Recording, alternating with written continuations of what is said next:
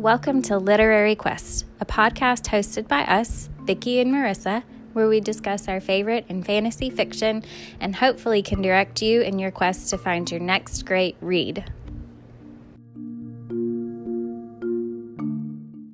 Welcome to Literary Quest. Today we are going to be discussing A Soul to Keep by Opal Reyne.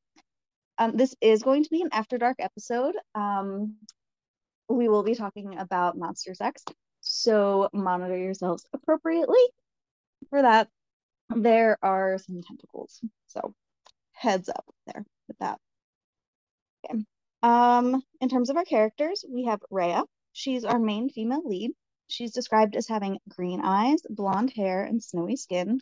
She's been shunned by her village because when her parents and baby brother were killed by demons, they did not kill her. And the town assumed she is a harbinger of death. However, she just isn't afraid of much, so she did not give off a fear scent, which attracts demons. She is brave and clever. Our main male lead is Orpheus. He is known to humans as a dusk walker since he can walk in the dark and in the sun, unlike demons who cannot walk in the sun. However, his species is actually known as Mavka.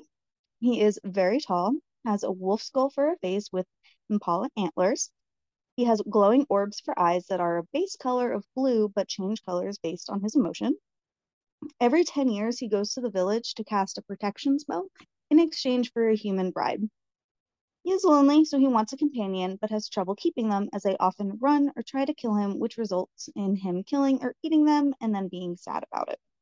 He is eager to please and tries to obtain everything that would make his humans comfortable and happy. For our location, we spend most of our time in the Vale, which is where Orpheus lives. It's also where demons come from and where the demons live. It's located in a dense forest. All right, our plot. so it is coming up on the 10 year mark for the Duskwalker to return and put a protection spell in place. The villagers have chosen Rhea as the sacrifice. She's pissed. The town has shunned and tortured her for years. They put her in a house at the very edge of the village, closest to the demons, they refuse to speak with her, throw rocks at her, throw food at her, basically just all around assholes. Um, so when the Dusk Walker, comes, he finds that Rhea does not smell strongly of fear, which is good, as it will not cause him to go into a bloodlust and eat her based on scent. He tells her that his name is Orpheus, takes her to his home in the Vale, and she tells her that she needs to stay in a salt circle as it keeps demons at bay. He gives her a protection amulet to wear as well, he also must give her a daily bath to keep the human scent off of her and demons away. He does everything that he can to make her happy. He shows her the garden where she can see sunlight. When she asks to sit and eat out there, he makes her a table and chair. Rhea is surprising to him. Um, unlike his previous humans, she is not hiding. She does not smell strongly of fear and does not try to kill him. She did plot her escape and did try to escape, but since she was quickly caught by a giant spider, that deters her from trying again. She helps him make protection charms and teaches him how to cook. This is new to Orpheus, as his previous humans tried to stay as far away from him as possible. He does tell her that his first human stayed with him for five years, and he thought that she liked him, but eventually she left in a traumatic way, and it is a very sensitive topic for him, and he does not like speaking of it. As they spend more time together, Rhea notices that her feelings toward him start to change and she becomes attracted to him both romantically and sexually. Their relationship evolves and um, he only tries to eat her twice, which is fantastic. He also informs her that she can stay and live with him forever if she gives him her soul. She refuses, but for the most part, Orpheus is thrilled with his situation because Rhea will touch him casually. She lets him put his head in his lap. It's all very cute. Um, and this is what he's been looking for. He's been looking for a human to be his companion and his friend and hopefully his bride. Rhea is content for the most part. Um, she's able to sit in the sun daily. She's found a sword and is learning how to use it, and Orpheus is trusting more and more. So one day he goes to get water by himself, and the Demon King shows up and abducts Rhea. So what happens? You'll have to keep listening to read the book to find out this is your spoiler warning. All right. So this was my first read. Uh Vicki, this was not your first read. No, it is my third read. I enjoyed this book a lot. and there were tentacles, but I was very easily able to get past it for this book because Orpheus is just the sweetest thing in the world. Yeah, when you told me there were tentacles the first time, my first thought was a no because uh, I think octopuses are and squids are fascinating creatures, but they kind of freak me out. And so I was apprehensive about them in this book, but they really weren't what I was expecting them to be. Yeah, I was apprehensive about it initially just because tentacles kind of freak me out. Um, I think that tentacled creatures are really cool, but I also think they're smarter than we are, and I that scares me. So uh, I was apprehensive about the tentacle thing, but it was needless apprehension because this was very entertaining to read. So I absolutely hate those villagers, like with a passion. They were so mean to her, and it just bugs the shit out of me because she has done nothing and they stuck her on the edge of the town she mentions one time that that chad asshole like boarded by, by the way like i love that his name is chad yes that's the perfect name boarded up her house so she couldn't get in at night and then that one guy right so there are a whole bunch of like their backup sacrifices mm-hmm. and that one guy was like oh no i'm doing it in case that monster won't go with him like she has done nothing yeah oh it makes me so mad Agree. They suck. It's real easy to hate one person though, especially when you can make them the scapegoat for all of your problems. Like she as a child just was lucky enough not to get eaten and instead of thinking that my, there might be something special about her that keeps her from getting eaten, they're like nope, bad. She's bad. We're going to hate her and make her self isolate and shun her and literally throw food at her so that we don't have to get close it's it's easy to hate people from afar. So yeah. Yeah. They were real dicks. I I thought it was interesting. They had that one girl that they were like she was willing to be sacrificed to the dusk walker until it got close to her and she got super fearful and he was like, "Nah, I don't think so." I've, I've I've done this one before where they're scared and I've eaten them, so I'm gonna go with the one that's not scared and is just pissed off instead. Yeah. Well, also, how self righteous that one guy was, uh, the one that was being willing to say, and also how shitty the, the other people were. They're like, you better hope that he accepts you, and she has zero control over that. I know. and um so that one girl that was like calm until he got close, like, and she was mm-hmm. like, "Yeah, I'll totally sacrifice myself." At first, makes me think it's probably someone who reads monster books. Yeah, then got close and was like, "Oh no." Yes, I was wrong. Scary. Yeah. Uh, maybe that's just like me projecting onto her, but. yes. Well, that reminds me of the characters in Luxeria, and we'll talk about that eventually. How the people that end up in the shadow world or whatever, they're people who like they want to fuck monsters. They they find them appealing and are shunned by society. This is what I thought for this person. Or like this yeah, this would be like if this was a real life situation and it was us and they were real monsters, would be like or you know, we talk about how if demons actually showed up, we would be like, "Take me." until they actually show up and they were like, I made a mistake. exactly. I thought you were going to be hot. Um, and with like a heart of gold underneath the soft yeah. spot for me, but fine. Turns out I was wrong. Sorry. Yeah. Uh, Orpheus was great pretty much from the start.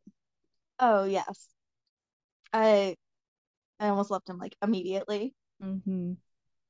Um, he was funny. So they he like stuffs his nose right mm-hmm. so that he can't smell in case it'll trigger him to turn into I guess like the beast form of himself. Mm-hmm. Like he morphs into like a big monster form of himself.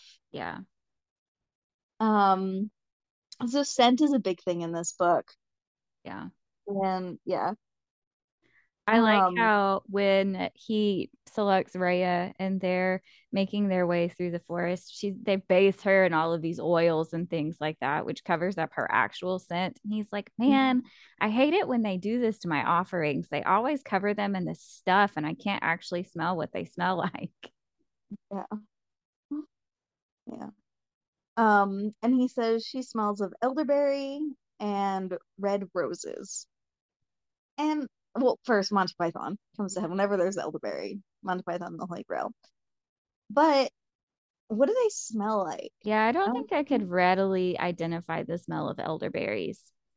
right? Yeah, I have no idea what they smell like. I don't either. I mean, it makes me want to go. I don't even know where you would find that. Do they sell Yeah. them at the store? I don't know.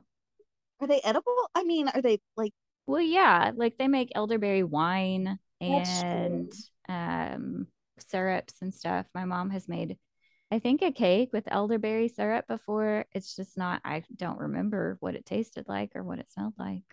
but okay, so she's like trudging through the snow, right? She doesn't have shoes for some reason, right? They Hate it when they don't have shoes. Yeah, She lost shoes. them. Yeah. Yeah, like immediately lost the shoes. Um, and so he's like, fine, I'll carry you. But like he also thinks in his head, he's like, none of them ever let me carry them before, sort of thing. I was like, Yeah. oh, poor Orpheus. I mean, just everything about him is sweet and sad. He's all Mhm. like, they all run away from me. Nobody lets me, like, I don't know. I did think it, I, so they, while they're trudging, they're walking through the forest to get to the Vale and they get attacked by these, uh, the demon hunters, basically. Mhm. And I thought it was interesting. So Rhea sees this as her opportunity to escape from Orpheus, and then one of them turns on her and uses her as bait. And she's immediately like, mm, "Fuck you! I'm just gonna do what I, I, what I, what's best for me from now on."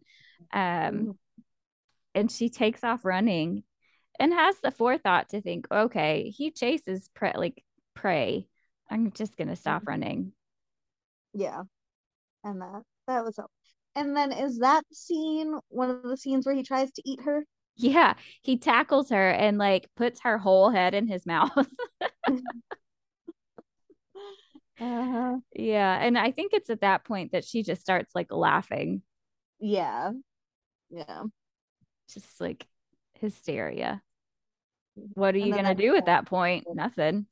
right. Yep. Yeah. And so he's like, "Oh, she's different. I didn't kill her right away." And I just so like he just says he's like, "I just want a companion." Like he's just lonely, Yeah, and it's so sad. yeah, it's really sad. He just wants a friend. Mm-hmm. He talks about when they get to the house that so he built a house for um one of uh, like his first companion. He built a house because she asked him to. And um, he talks about how when his sacrifices or whatever the people that he selects Mhm. have come to his house in the past, they've like ignored him or just stay hoarded up in their rooms and tried to escape. And Rhea talks about like the the fingernail scratches in the wall, the Mhm. tallies for the days that people have managed to live. It sounds pretty bleak. I know it does, but so from what he says, it sounds like it's mostly the humans' fault. yeah. Like the men, he like so he's like, I don't want to take men because they just keep trying to kill me, and that's a pain in the butt. I don't want to deal with that. hmm The women tend to like reek of fear, and they try to run, so he eats them, Yeah. or they like, or they try to run away outside the salt circle, and they get eaten by other demons. hmm And it's like, just stay put, just get to know him. Yeah. He's so nice, Yes. And accommodating. He right? feeds you, he gives you a place to sleep. He actively tries not to eat people. He gives Mhm. Rhea warnings like, if you take off running, I'm going to chase you and it's going to make me want to kill you. Please don't do this. He tries very hard to keep his people alive. Mm-hmm. Yep. He just wants a friend. At one point, he says that um he's been doing this for eons, right? So I don't know exactly how old he is, but it's been around like 200 years that he's been like asking for humans, right?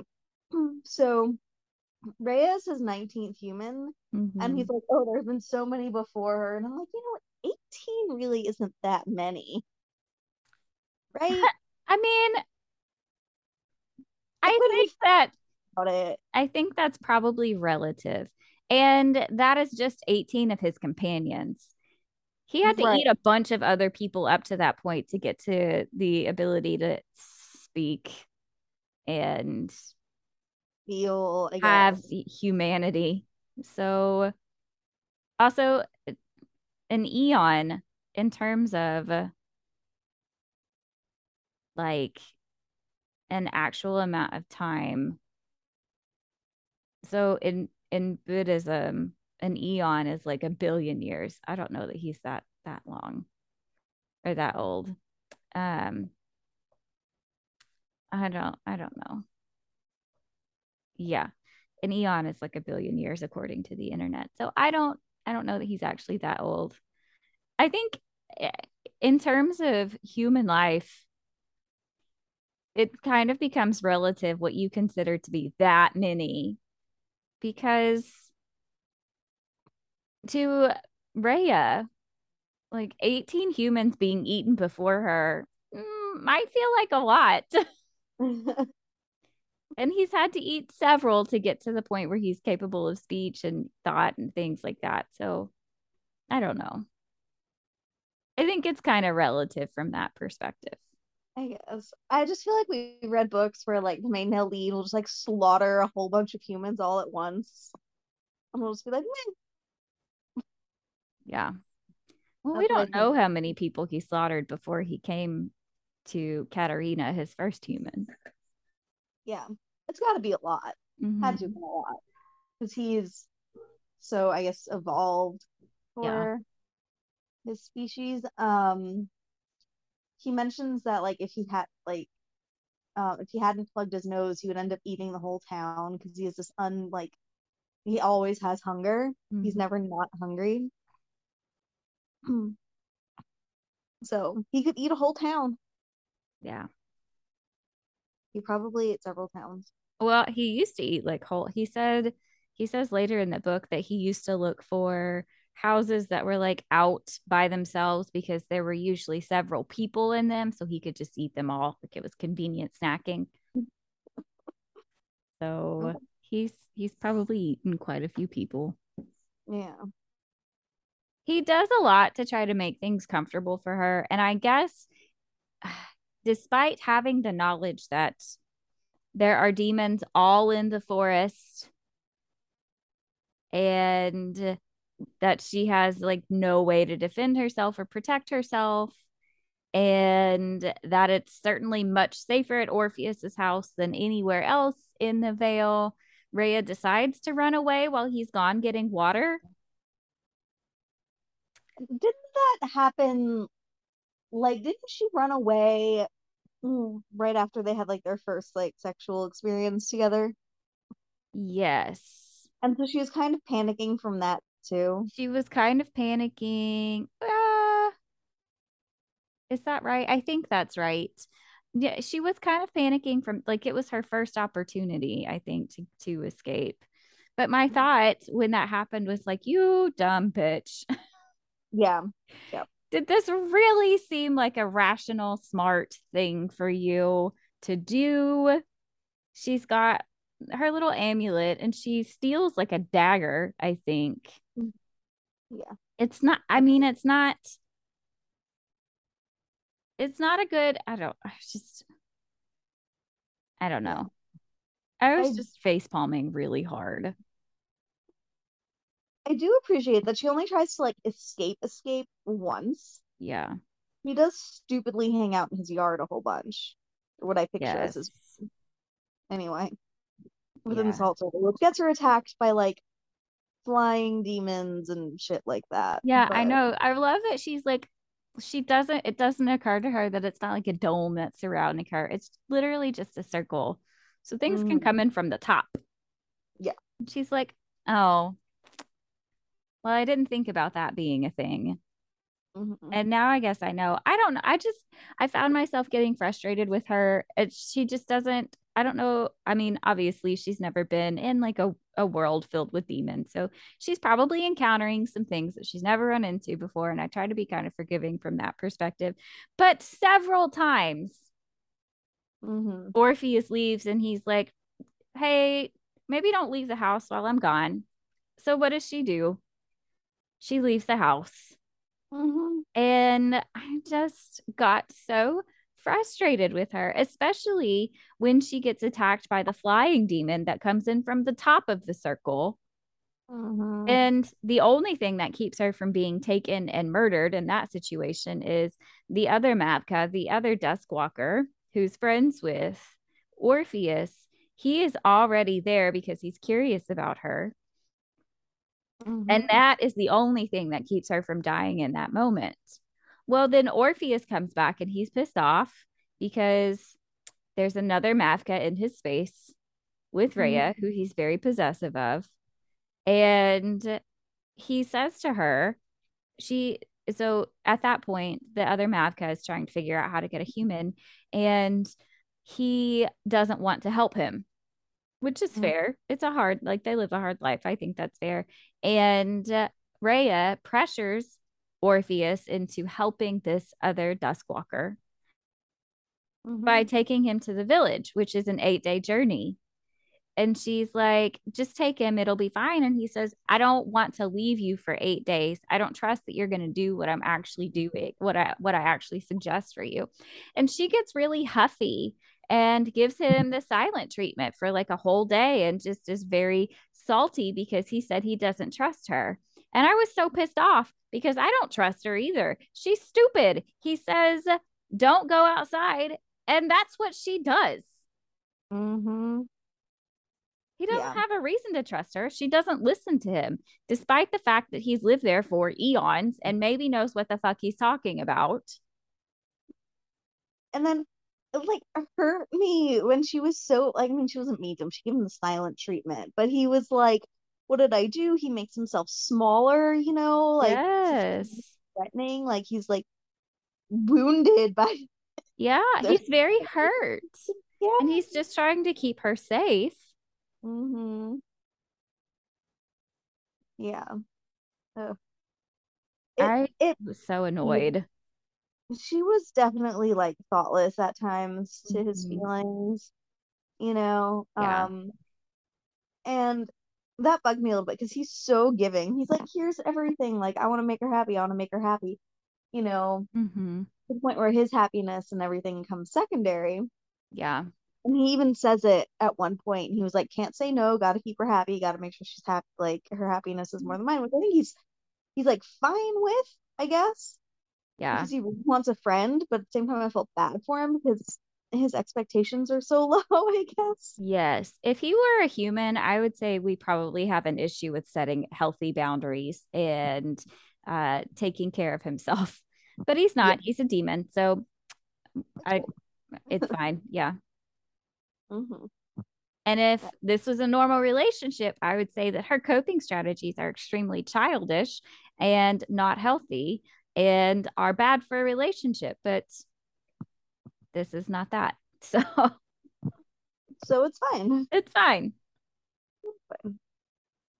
Um so the one time she does escape though, and um like immediately, immediately gets stuck in a web Yeah. and captured by um the spider of sorrows or something. Yeah. That's a no for me, dog.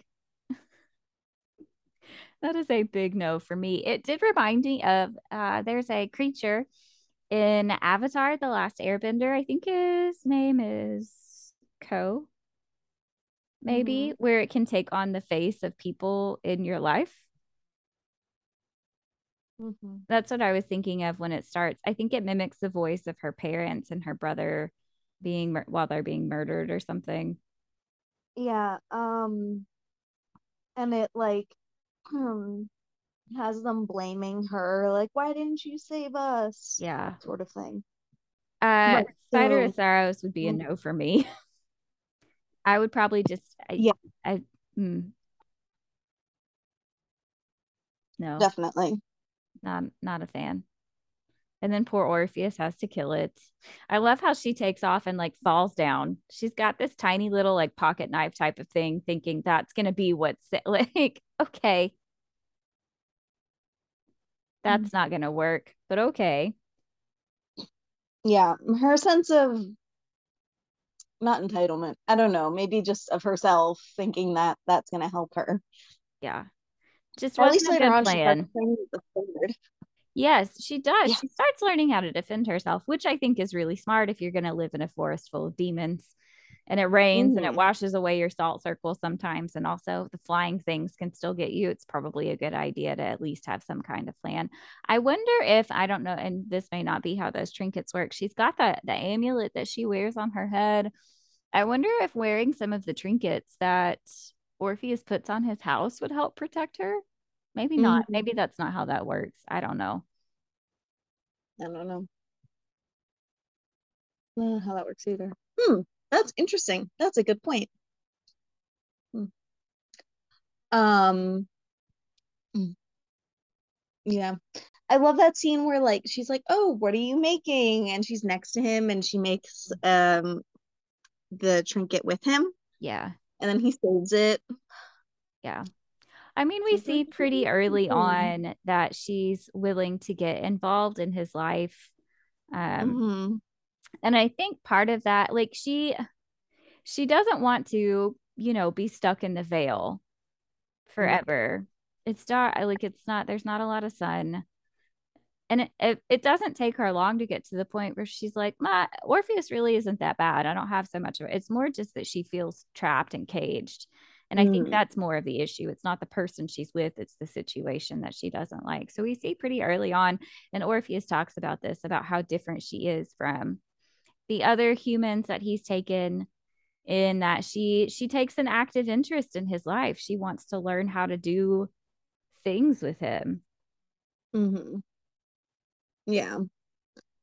And we hear later on about his relationship with the first human that he had for five years, Mhm. who basically just like kept demanding things from him. Like, I don't like your cave, make me a house. I don't like this, make me this, Yeah. give me this. And never like really giving him anything in return or having like softness towards him. Right. I think it sounds like she just reciprocated with sex. Mm-hmm. And it sounds like I don't know. I don't I don't get the impression that he pressured her to have sex with him. No, It sounds like um, a transactional type of relationship. Like if you do this for me, then I'll do this for you. right. Yeah. Um when she uh Rhea meets Katerina, right? Mhm. Um, and Katerina's like, oh, you know, like I know what happened. It's okay. You know, like he forced you or whatever. And Re- Rhea's like, what? Like, did you ever say no? Which is a little bit like not the best. But she realizes that there's no way Orpheus did that, right? He wasn't like that. If she had shown displeasure in it, Yeah. He would have he would have stopped. Especially because he does tell the Mavka that like no is a very important Mhm. um thing, and that when the humans say no, you have to listen. Yeah. So I love that. Mm-hmm. Yeah. Yeah. So I think um I I mean I I couldn't stand Katarina, but um I think that we've you really see the difference in the type of relationship he's been because he's so surprised by everything Rhea does with and for him. She makes him a present. Mm, that's so cute. He never- makes it's- them with- the bells. I know. And she ties him to his horns, and it's just really adorable. But she does things with and for him that he's never had with any of his other companions before. And I think it just highlights how different, particularly with Katarina, because it sounds like she's the longest surviving human. Mhm. Um, how different their the relationship that he has with Rhea is versus her. Like it genuine caring. He's just surprised when Rhea's nice to him. Yeah. Like she kisses him, Mm-hmm. you know, like on his skull, and then they do their weird form of kissing. Mm-hmm. Um, because he doesn't have like lips. You know, she casually touches him. Which is like a huge deal for him Mhm. because he's never had everyone always shies away from him, all the other humans. Mhm. And she's just kind of like casually touching him. Mhm. It's cute. It is cute. And he pra- he he helps her practice sword fighting and like they do stuff together. It's not like he's constantly fetching things for her, which is how it Right. sounded like things were with Katerina. So, Yeah. um yeah. I again, it's not I think it's and pretty quickly it seems like Rhea develops a fondness for Orpheus. Mhm.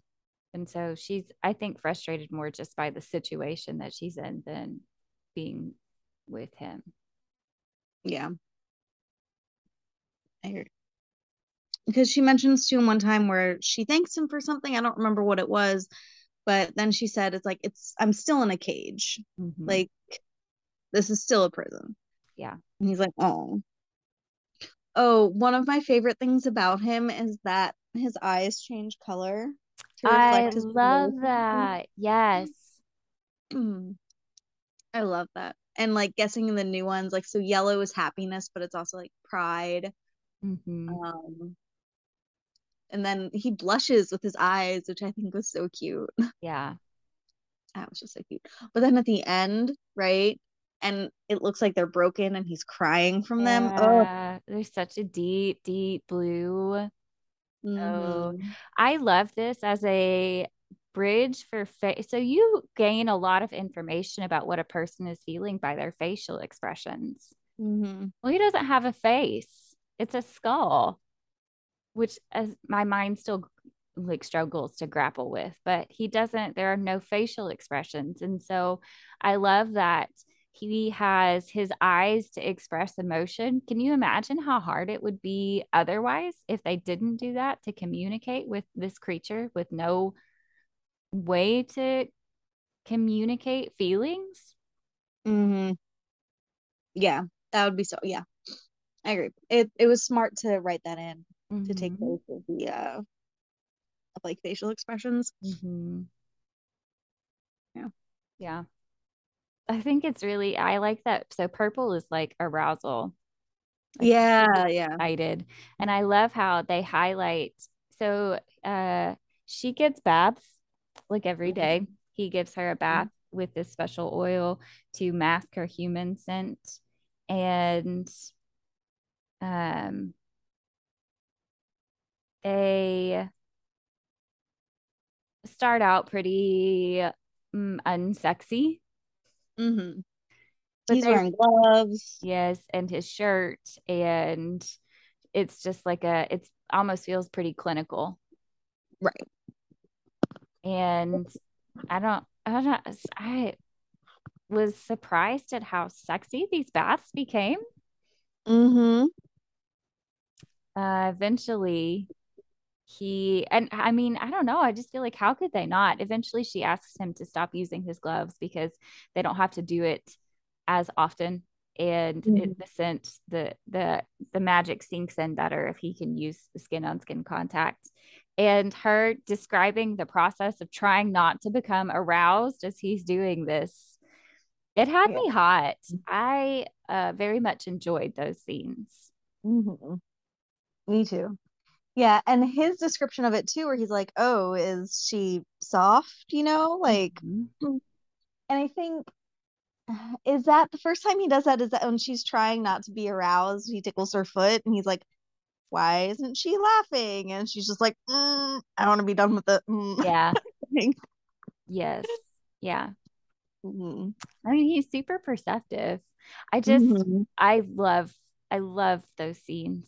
And I like how when they do them, um, he's not typically like he's not usually looking at her face and then they go on the journey to the village and he gives her a bath in a stream and he can see her facial expressions, but also he she can see his and that that the colors that his eyes are changing to as he become a, becomes aroused with her. I just I love the way that those scenes were written. And then she starts having dreams of him, right? Yes. Um, and it's they're interesting, like sex dreams, because he's like it's just like she basically just sees like his eyes floating around, Mhm. right? In these dreams. It sounds creepy, but um it's not. And uh, so their first like sex scene, right? Where sexual stuff happens. Um is her waking up and he's like sniffing her and he's like, Where's that scent coming from? I love this because it reminds me of dogs. you know, like I don't, my dog is a Doberman and he is like crotch height. And so he greets you just by like sticking his face in your crotch. And uh, it's so frustrating, but that's exactly what my thought was when I got to the scene. I was like, oh my gosh. Yeah. Was yeah. That was it was good. He's like, It Where's that coming from? great. Then he's like, Oh. Yes. And that's where he does, that's where they had, he has, he provides oral sex for her, right? hmm Yeah. Yes. Yeah, that's their first like sexual scene. Um, and I think his tongue like breaks her hymen, Yeah. and then he's like so shocked. He's like, "Oh no, blood!" And then she's like, "No, it's okay. Like you just like broke my hymen. It's totally fine." He's like, "I broke you." Yes. It This scene, I laughed out loud. This, I have a lot of feel, and we have talked about them pretty extensively, but I have a lot of feelings about scenes where there are hymens involved. And I got to this point where it was like his tongue is the thing that broke her hymen, and I just laughed out loud. Mhm. Oh, this is a new thing. Never read this before. Oh gosh. Yeah. But that was his reaction. That was cute. Yes. Like, "Oh no, I've injured her." He felt so bad. Yeah. He's And then- so thoughtful and considerate. Mm-hmm. And then she starts her period. Oh yeah, that's right. Uh, and then he has to. Okay, so I know we've talked before in books about how like the men sometimes like run away from the menstruation, Yeah. right? And this he totally took it to like, I'm gonna go sit as far away from you as possible. And I know it's because otherwise he might eat her, but it just made me think of that Maybe made me laugh. The menses. Yes. Yeah. Uh, Uh, mhm. yes, the way that that I don't know. I just it makes me wonder how he's handled menstruation before. Is has has nobody ever survived to the point where they had a period? Yeah, that's about how. Katerina didn't have periods, so she must Yeah. have been infertile, I guess. Yeah, and I guess all the other women he took, I mean, like what they died like eight days or something. Like nobody made it past like eight days or something. Yeah, How many things were marked in that? I don't Yeah. remember. it's pretty bleak. hmm Yeah. So But it's interesting. He knew what that was, but he didn't know what a hymen was.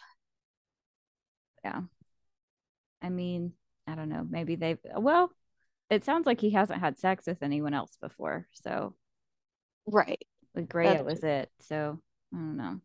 Oh, I love how they talk about, uh, so w- with the hymen, they're talking about how he wanted sacrifices that were pure.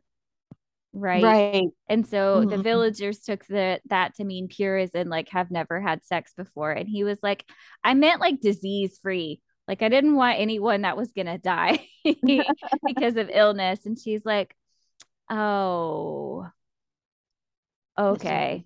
That. That's not what they think you mean Mhm. when you say that. Okay.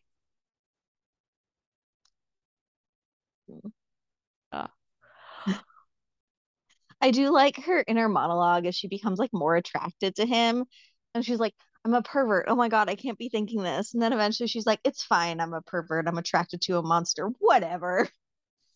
See, I have those same thoughts when I started reading Monster Romance, like with the the Milking Farm book, the the Minotaur book. I was like, what does it say about me that I am so aroused by this woman jacking off a man a Minotaur? Like, what is wrong with me?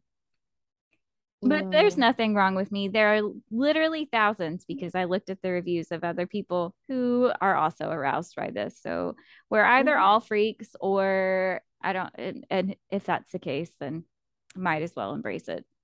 Yeah. Yep. I'm fine with it. Yeah. It's fine. I mean, they make dildos that are shaped like monster Everything. penises. So Yeah. Yeah. They've got dragons, they've got tentacles, they've got I found one that Mhm. has like a thing that deposits like a monster egg inside of you. So oh god, I've seen that. yeah, it, there's something for everybody. Um, oh, so when he he does take her to the demon town, demon village, whatever it is, and he's like, "Don't go anywhere, like stay by me." And of course she does not. No, the, again, this is like him not being a, she's like pissy because he doesn't trust her. Why would he? Yeah. And then so she runs off to follow the witch owl, right? Mhm. Um, to a bookstore, and he's like, "What is going on?" So he follows her, and he's like, "Why did you run?" And then the other poor Mavka is thinking that like something has happened to them and is freaking out in the town and causing a disturbance. Mhm. Oh, it was a mess. But so Orpheus is finally like, whatever, like he's just like, okay, stay, you can stay in the store because that's where the witch owl led her. Mhm. And he went and had to calm down the other Mavka who I was know. freaking out. Mhm. Poor thing. Poor thing. But the store was cool. So It was. like the owner was like a cat type of Mhm. demon. Mhm. And the owl left feathers and books that um what's her name? Rhea was meant to find, but her interaction with the cat is so great because he loves books. Or they love books. I can't remember the gender of the monster or the the demon, the cat demon, but the monster lo- or demon loves books, and they don't have like great facial expressions, or he doesn't understand what the facial expressions are. So he starts quizzing her about facial expressions that she can make, and it's so cute. hmm It is really cute. And then when she leaves, right, and she lifts up her mask kind of and gives him a wink, and he's like, a wink. Yes, I loved that scene. hmm It was it was cute. hmm And then she leaves feathers for the sword one, right? Mhm. Um, smart. The Beauty and the Beast retelling, Yeah. which was funny. And then a children's like fairy tale book. hmm So, Yeah. Oh, and a house on making things, which she gives to the Mavka. Mavka. oh, right, right, that's right. I love how she's going through those books and she gets to like the one with folklore. I don't, I think it's just hysterical to me that she's reading this book about folklore that's got duskwalkers and other creatures in it. And she gets to elves and she's like, elves aren't real. I'm going to skip to du- duskwalkers. Like, what? Uh, what? Why would you assume elves are not real when all of these other mythical creatures are real and in the same book? hmm And then she gets to like she gets taken by the demon king who is part elf and she's like, "Oh shit, I should have read that part on elves." Damn. Yeah. But she gets those books and one of them is the fairy tales and so she starts um Orpheus asks asks her to to read to him which is Mhm. such a lovely, tender moment. He puts his head in her lap and she's reading the story of Beauty and the Beast to him. And I just think it's so sweet and cute to have this interaction between them. I love that scene, especially because earlier in the book he mentions he was like, I just want to put my head on her lap. And so he gets to fulfill that like desire with this. Yes, it's precious. It is. And again, kind of reminds me of a dog. Yep. Yeah. Yeah, it's cute. Maybe maybe it's because like we're associated like dogs are adorable, so we're like all of these things are dog-like, so it's super adorable. Yes. Dog. Mm-hmm. Yeah, it's cute. And then he actually falls asleep on her. Mhm. They both they both fall asleep, right? Yeah. Yeah, they both fall asleep in that scene. Is yeah, it's just a really nice, sweet scene. Mhm. They have several really cute moments. Ugh, I Mhm. just love them. I love how excited he gets when she asks if she can sleep in his bed to cover her human scent. He's like, "Oh, she wants me to sleep. She wants to sleep with me." Mhm. Yeah, and she's not worried. Like she bandaged it, like she had to take off his um shirt and everything to bandage his wounds. Mhm. And um he's like, "Oh, she saw me. She's not repulsed. She still wants to be near me." Ugh, it's adorable. Because like his, it sounds like his ribs and everything are exposed, right? The, Yeah. Like all, all of that stuff is on the outside, and you can see tendons and stuff. Yeah. Yeah, it was cute. It was cute. hmm Let's talk about his penis. Yes, please. Yes, let's talk about that. Okay, I did not know. So, penis is inside of his body. There's Mhm. like a slit. I did not Mhm. know that the word for the penis coming out of your body was called extrusion. So his penis extrudes when he is very aroused. Mhm. I applaud the imagination that went into the description for this penis. So the penis extrudes from the body and it's got Mhm. like tentacles that like wrap around it Mhm. and they help to extrude it and to retract it. Right. And they like unfurl from the penis, Mhm. kind of like a flower. Right. It was a lot because there's also like a rosebud comparison in Yeah. there. There's a lot of description that which I appreciate Mhm. because this is a whole new penis that I've never will never see. So I needed a lot of description to make this work in my mind. It's find some fan art of that. yeah, it is gigantic. Yeah. When they finally have sex, he literally rearranges her organs. He has to rearrange her insides. I laughed so hard because we have read the description, right? Where it's like the insides, it's like the Mm. insides are being rearranged. They literally get rearranged with magic to make this dick go inside of her body. And I, Mm. I mean, I love it, but I think I laughed out loud when I got to that part. I'm like, I had to reread it the first time I read that because I was like, I'm sorry, did I read that correctly? I was like, wait, wait, wait. We gotta we gotta rewind here for a second. yeah. Uh, So anyway, her cervix is now where her diaphragm is supposed to be. And uh, I don't know what happened to her intestines. I guess it's not going to affect her ability to have bowel movements though, because magic. Yeah. I just I I I, I loved it, but it did make me laugh out loud. Anyway, so his like the tentacles unfurl from his penis. It is insanely long. mhm. I think it's got ridges or something on it or spirals. Yeah, it has like um fish thingies on it, kind of too, right? Yeah. Mm, am I imagining that? and like I a really distinct mushroom head. Yes. Yeah. And it self lubricates, which I think is the direction that we need to evolve in. Mm-hmm. If we could evolve in the direction of self lubricating penises and also kind of like in our aliens rom- alien romance novels where there's like an extra little nub directed for clitoral stimulation, that's evolutionarily where we need to be going. Yes. I agree. I don't know how we do that, but I completely agree with you. Maybe we can submit a request somewhere. Maybe if we put that message like out into the universe, like stop transmitting all of the other NASA shit that's going out and just send messages directly to the aliens, like currently in search of.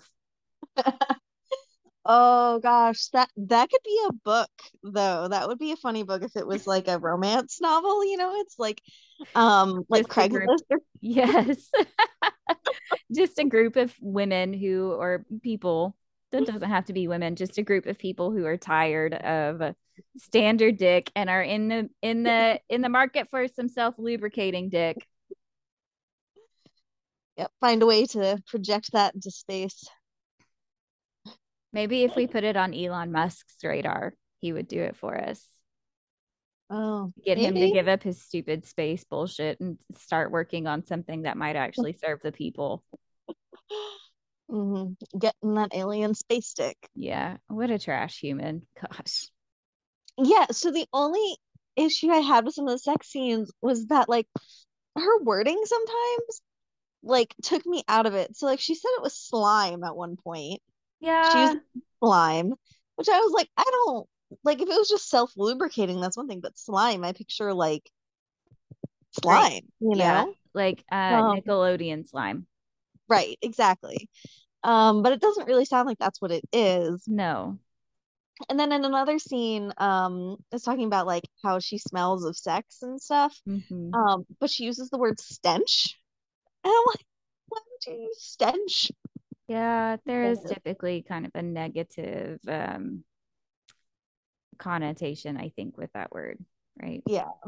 Yeah. And Orpheus is like, you know, thinking how much he likes it. Yeah. And then like the word stench comes out, and I'm like, what? Yeah. What? Yeah. Um, but overall, I was very on board with the sex scenes, like, and Mhm. was surprised because, again, my first kind of interaction with tentacles. And so I thought, yeah, this is going to be like squiddy and weird. And not that there's, if that's your jam, that's fine. I just think that one day some critters are going to um, figure out that they're smarter than us and take over the world. And it's going to be squids and octopuses or ants. And so they freak me out. Um, so I was not expecting to be on board, but I love how it's like the tentacles are like supportive, like they're trying to hold on to her hips and pull her towards him. It does make me wonder what would happen if she gave him a blowjob. Oh. Like they, they grab a hold of her head and pull her forward because that does not sound like with as long as his penis is, unless he can rearrange her esophagus, she's gonna choke to death. And from the sounds of it, I don't even know how she'd get like the giant mushroom head into her mouth. Yes. So I just the logistics made me curious. Um, but it was so uh, well written. I mean, it was super, super hot. Mhm. I was aroused by this giant monster dick with tentacles. So, yep. Um, I don't know. I I really enjoyed it, and uh, um, I did think it was interesting. I wonder, like, how do people who write monster romances do research? Like, are you looking up penises for other animals? And is that where you like, are there animals out there with self lubricating penises? Is that a thing? Um, because she talks about how Orpheus gets like, I guess we would call it morning wood, or I don't know. He gets erect and his penis Mhm. extrudes, but it like dries out. Yeah, and it hurts. It's very painful. yeah. Like, is that a thing that happens to animals? I don't know. I don't, I'm just like very curious about where the inspiration for this come from mm-hmm. came from. Is this based on things that actually happened or happened to critters? Is this completely made up? Because that's really clever if it is. And then Rhea wakes up at one point and there's just like a penis inside of her, just hanging mm-hmm. out.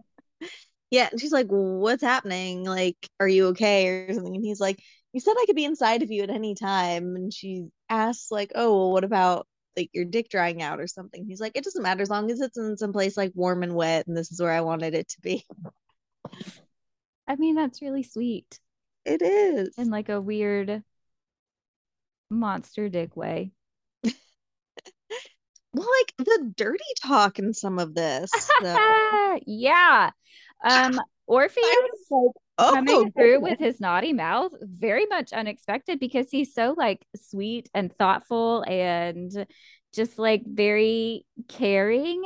But then he says um some Rhea calls it naughty. She says, Your naughty mouth, like, where is this coming from? And he's like, Mm, Do you not like it? Do you not want me to do it? And she says, like, no, it's great. I just it's different for you. yes. I know. Well, there's this like um not speech, I guess, but this so um he has like he gets really possessive of her at one point, possessive of her. And he's thinking like she's mine. And then he says, Tell me that like this pussy is mine, like mine to pleasure, mine to oh, I don't remember all of it. But whatever, it was really hot. Mm-hmm. Oh yeah, it sure was. Mm-hmm. Yeah. This was definitely an easy uh read to get on board with. Yes. Well, and like when she's talking about how she needs a mess because he ejaculates just so much fluid. and she's like, I need a bath. We've made a mess. And he says, I don't need, uh, I don't mind the mess. Um, plus, I like you covered in my seed, marking you with the scent of my sex. And she's like, Why are you so naughty sometimes? And he says, You don't like it. And she says, No, I like it. It's just you don't talk like this. And he says, We are sharing bodies. Why can I not share my thoughts as well? You accept my desire for you. And I would like to tell you how much I want you so that you know. Like, It's that's sweet. so sweet. It's sweet. It's he's just the sweetest. Yeah. Oh, they're Mm. precious. Mhm. Uh-huh. Also, he's like, I want to know more about what's going on with his tail because she sees it for the first time after they have the sex, and she's like, "Oh, you have a tail," and he's like, "Don't touch it." I like, know. but it looks so soft, and he says, "You can touch me anywhere but my tail." And I would be like, no, now I have to touch the tail. Yes, you've said that I cannot, so I must. Like, and then she wonders, like, does it wiggle when he comes? Like, I, when he's happy or something. Yeah. it is so cute. I want to know more about the tail. Mm, me too. I wonder where it came from. Like, I mean, because his face, right, came from the first animal he ate. His horns came from the next one, and his gender came from the first human he ate. hmm And it makes me wonder, like, did his penis come from something? Did the tail come from something? Yeah. No. I don't know what the, I don't know what his penis could have come from. But I'm curious, there's another one coming out, and I kind of wonder if like it's gonna have a different um penis. Yeah. Well, there's going to be like five of them, I think. Oh, I hope so. We find out that the witch owl is like his mom. Yes. No, Yeah. she's his mom. Yeah, she's his mom. Yeah, she's his mom. But yeah, she like mated with the void. Yeah. And then she's like, you know, it's not easy to mate with a void. It's like, yeah, I, I could see that being pretty complicated. Yeah, I don't know how you mate with a void. That's I don't know how that would work. And I don't either, but apparently she's done it more than once because we're getting Mm. five books about duskwalkers. So, um, yeah. I don't know. I thought it was in. I, so I was. I I liked the wit the witch owl. Um, Me too. certainly keeps showing up to help Mhm. Orpheus. Yes, she. mhm. um I pictured so you know in Spirited Away when Yubaba the witch she like turns into she pulls her cloak around her and turns into a bird. Mhm. That's what I pictured. Yeah, I pictured the same. Oh, nice. hmm I pictured the same because like she's an owl person, kind of like Mhm. that's the only reference I have for owl person. Yeah. So yeah, I pictured the same thing. But yeah, she um she's great. She gave Orpheus the amulet, right? Mhm. She gave um fixed the garden, right? Gave and I think also like was originally gifted the garden too. She saves her one son, right? from being tortured. Mm-hmm. The other one, she brought Orpheus and the stupid Mavka together. It's like she's maneuvering things. She's keeping her kids safe. It's adorable. Mm-hmm. Yeah. Yeah. I also like that at the end, she's talking to Rhea about birth control, and she's like, "Yeah, if you don't want to have a kid, y'all y'all probably need to do something about it." And Rhea's like, "Excuse you, I know. what?" It's like, how does that work? and the witch owl is like, "Orpheus will figure it out. Just tell him he needs to make a like keep you from entering your your womb, I think, and he'll Mhm. do it." And so Rhea goes and has this conversation. This is like like late in the book. Rhea goes and has this conversation, and it's like, "Yeah, you need to do this thing." And he's like, "But I want to have babies with you." Which I'm not into breeding or anything, but this was really cute. It was so Like- cute. It was so cute. He was like, "Will I get to love on it too? Will it love me back?" Like, "Oh, my child, you are so sweet." Then she's like, all right, last resort. I won't have sex with you until we figure this out. hmm He figured that out pretty quickly then after that. Yeah.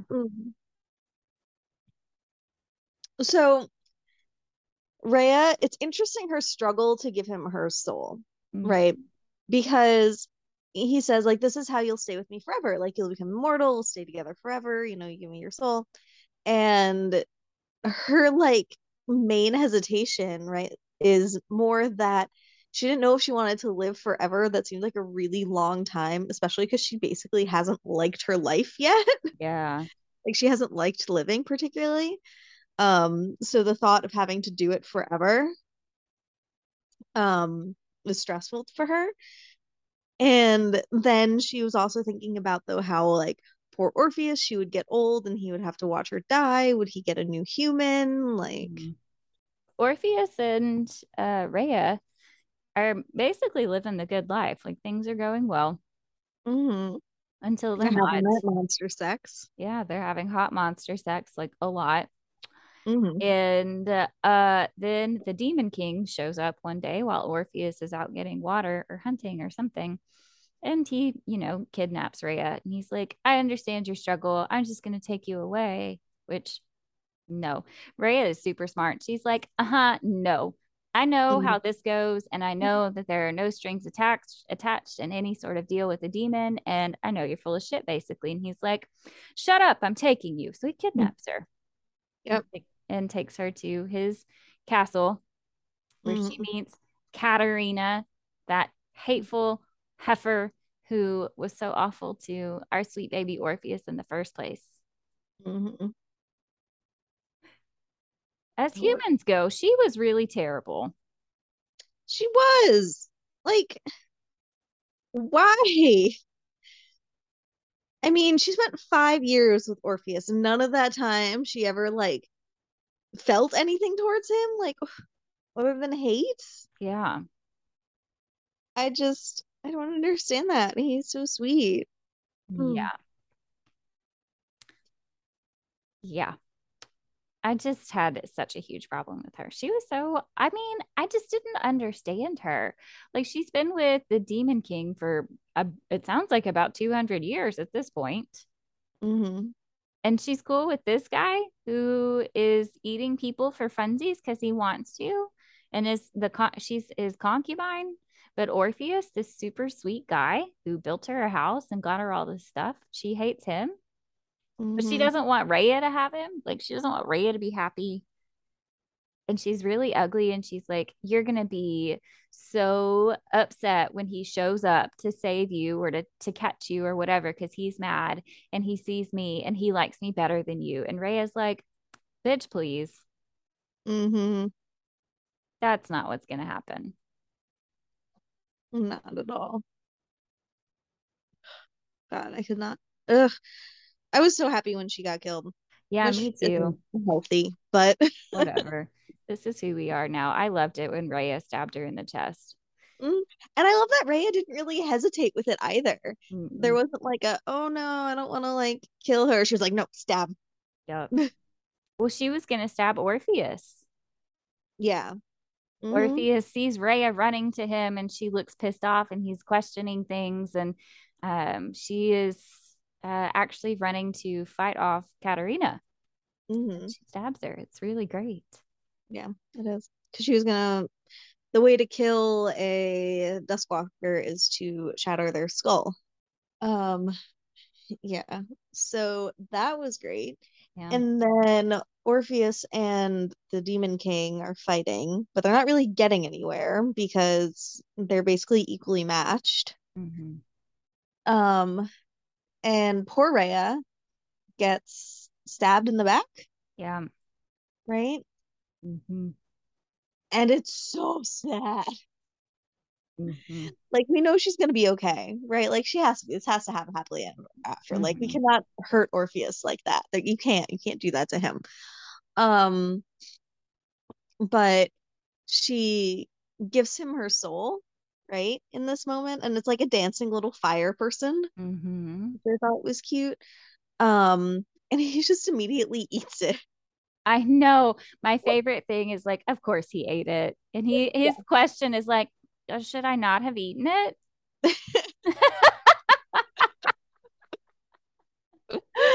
Poor thing. He questions himself. He was like, I don't know if that was the right thing I do, to do, but I felt like I should have eaten it.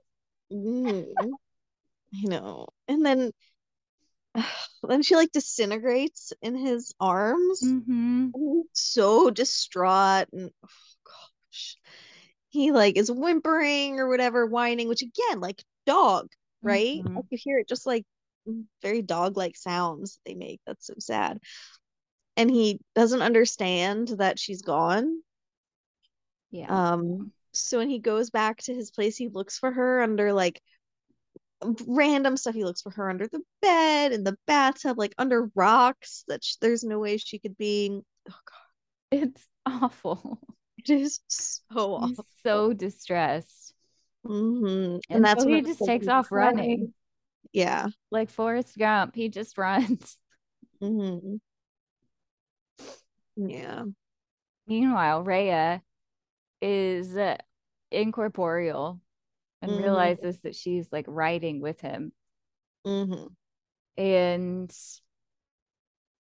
figures out how to make herself like physical again and is immediately attacked and killed. The demon just immediately gets her. immediately dead. hmm She comes back and she's like, Well, I don't want to do that again. oh. Anyway, she's able to like corral Orpheus around and be like, Look, I need you to go home because I can't take a physical form outside of the salt circle. hmm And he's so upset still. Like he still is not believing that she's real. I think it's so, I don't know. I just liked her strategy at the very end. And she's like, I got to get you to like snap out of this super sad thing that you're doing. And so she just pisses him off and makes him chase her. Hmm And At the same time, like I felt so bad for him because it was so distressing Mhm. to him. Like she's there, then she's gone, and he's just like, no, just stay, yeah, stay with me. Obviously, she needed to snap him out of it, and his eyes turn red and everything yeah. to get him back to being Orpheus. But yeah, oh, there's one part where so Katerina, the bitch, broke the gift that she gave him, Yeah. right? And so there was only one bell on it now. And so he makes a comparison like, oh, there's only one bell, just like, you know, it's missing its pair, just like I'm missing Rhea or something. And I was like, Oh, oh. he's so upset. Mm-hmm. He is. But it all ends up being all right. Of course, yes. Everything's fine. They have Mhm. really aggressive sex in the yard, hmm and she basically like screams at him to fuck her, and uh, um, it's very aggressive. Uh, but Mhm. everyone's happy in the end. Yep. She meets his mom. Uh-huh.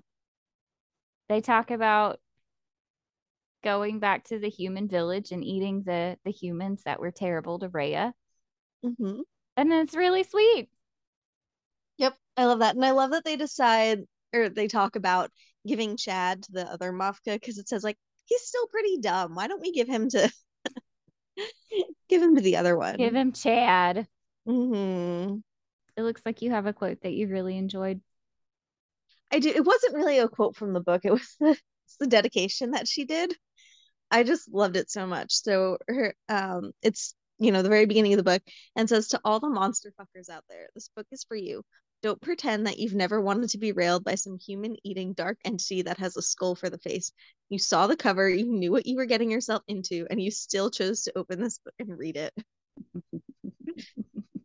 Like, yep, Mhm. it's true. Mhm. All righty. Well, with that in mind, uh, we'll be talking about a couple of more monster romances for uh, Monster Smash October. So join us next time. We will be discussing Morning Glory Milking Farm by C.M. Nascosta, which is a sweet, wholesome, smutty Minotaur romance. As wholesome as that can get. as wholesome as that. Like I'd never heard of wholesome smut until I started these books, and I was like, oh, it really is though. It, yeah. yeah. Yeah. All righty. So join us for that.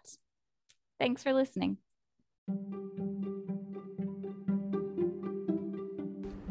Thank you for listening to Literary Quest.